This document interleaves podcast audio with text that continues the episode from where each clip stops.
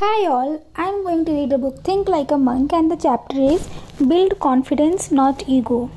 Here's the irony. If you have ever pretended you know something, you probably discovered that it often takes the same amount of energy of uh, feign confidence and defeat vanity as it takes to work, practice and achieve true confidence.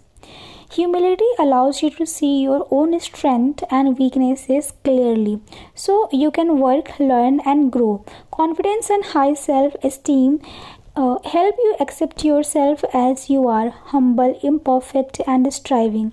Let's not confuse an inflated ego with healthy uh, self esteem. The ego wants everyone to like you. High self esteem is just fine if they don't. The ego thinks it knows everything. Self esteem thinks it can learn from anyone. The ego wants to prove itself. Self esteem wants to express itself. Ego fears what people will say, uh, compares to others, want to prove themselves, know, knows everything, tend to be strong, wants people to respect them. Self esteem filters what people say, compares to themselves, wants to be themselves, can learn from anyone, is okay being vulnerable, respect uh, self and others. The table above doesn't just uh, show the difference between an inflated ego and a healthy uh, self worth. It can be used as a guide to grow your confidence. If you look closely, you will see that all of the self awareness that we have been developing serves to build the interwoven qualities of humility and self worth. Instead of worrying what people will say, we filter what people will say. Instead of comparing ourselves to others, we cleanse our minds and look to improve ourselves. Instead of wanting to prove ourselves, we want to be ourselves, meaning we aren't distracted by external wants. We live with intention in our dharma. Small wins.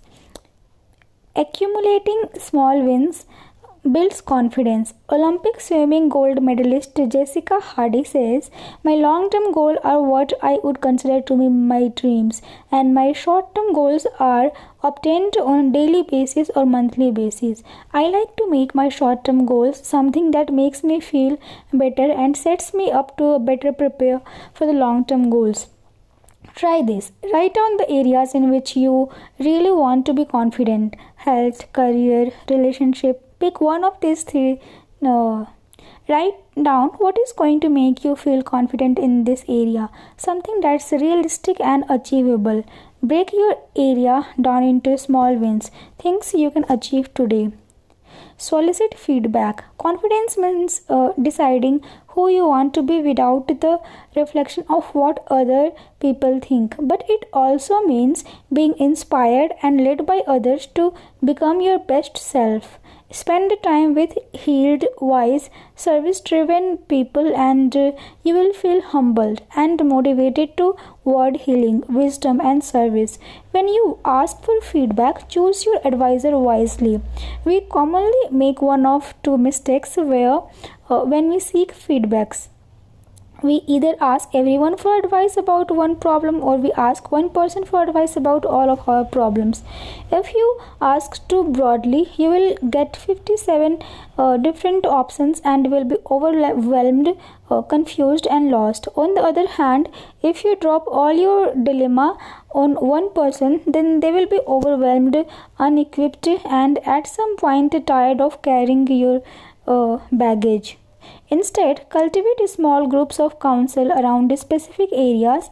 Make sure you choose the right people for the right challenges. We will go deeper into finding people who provide competence, uh, character, care, and consistency in chapter 10. But for now, in order to recognize uh, productive feedback, consider the source. Is this person an authority? Do they have the experience and wisdom to give you helpful advice? If you choose your advisors wisely, you will get the right help when you need it without wearing out your welcome. The monk approach is to look to your guru, your guide, uh, sadhu, other teachers, and saintly people and shastra. We look for alignment among these three sources. In the modern world, many of us don't have guides, and if we do, we probably don't put them in a different category than teachers. Nor are all of us followers of religious writings, but what the monks are going for here is advice from trusted sources who all want the best for you but who offer different perspective choose from different uh, uh, choose from those who care most about your emotional health.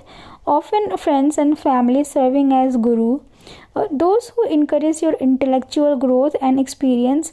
These could be mentors or teachers serving as sadhus and those who share your values and intentions religious guides or scientific facts serving as shastra always be alert to feedback that doesn't come from the usual suspects. Some of the most useful feedback is unsolicited, even unintentional.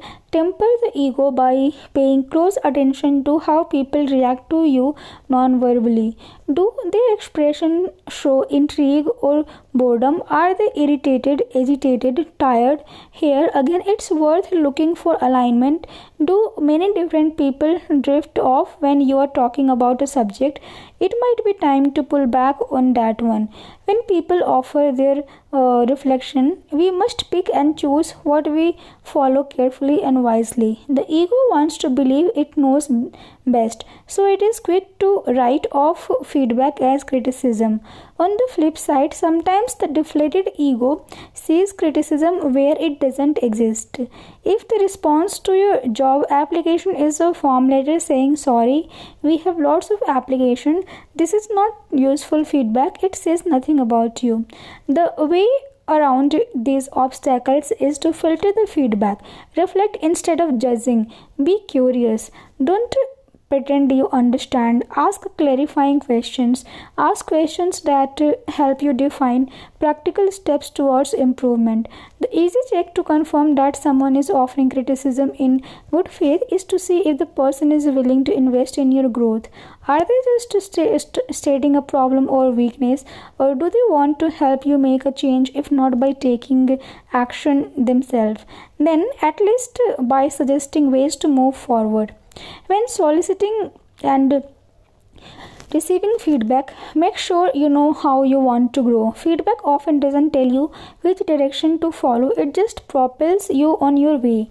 You need to make your own decision and then take action these three steps uh, soliciting evaluating and responding to feedback will increase your confidence and self awareness try this receive feedback productively.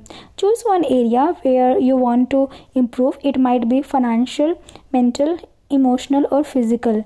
Find someone who is an expert in that field and ask for guidance. Ask questions for clarity, specificity, and how to practically apply the guidance to your individual situation.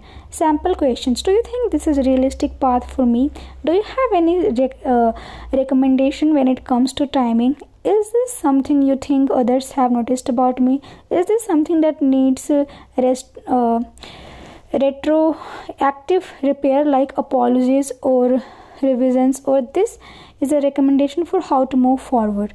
What are some of the risks of what you are recommending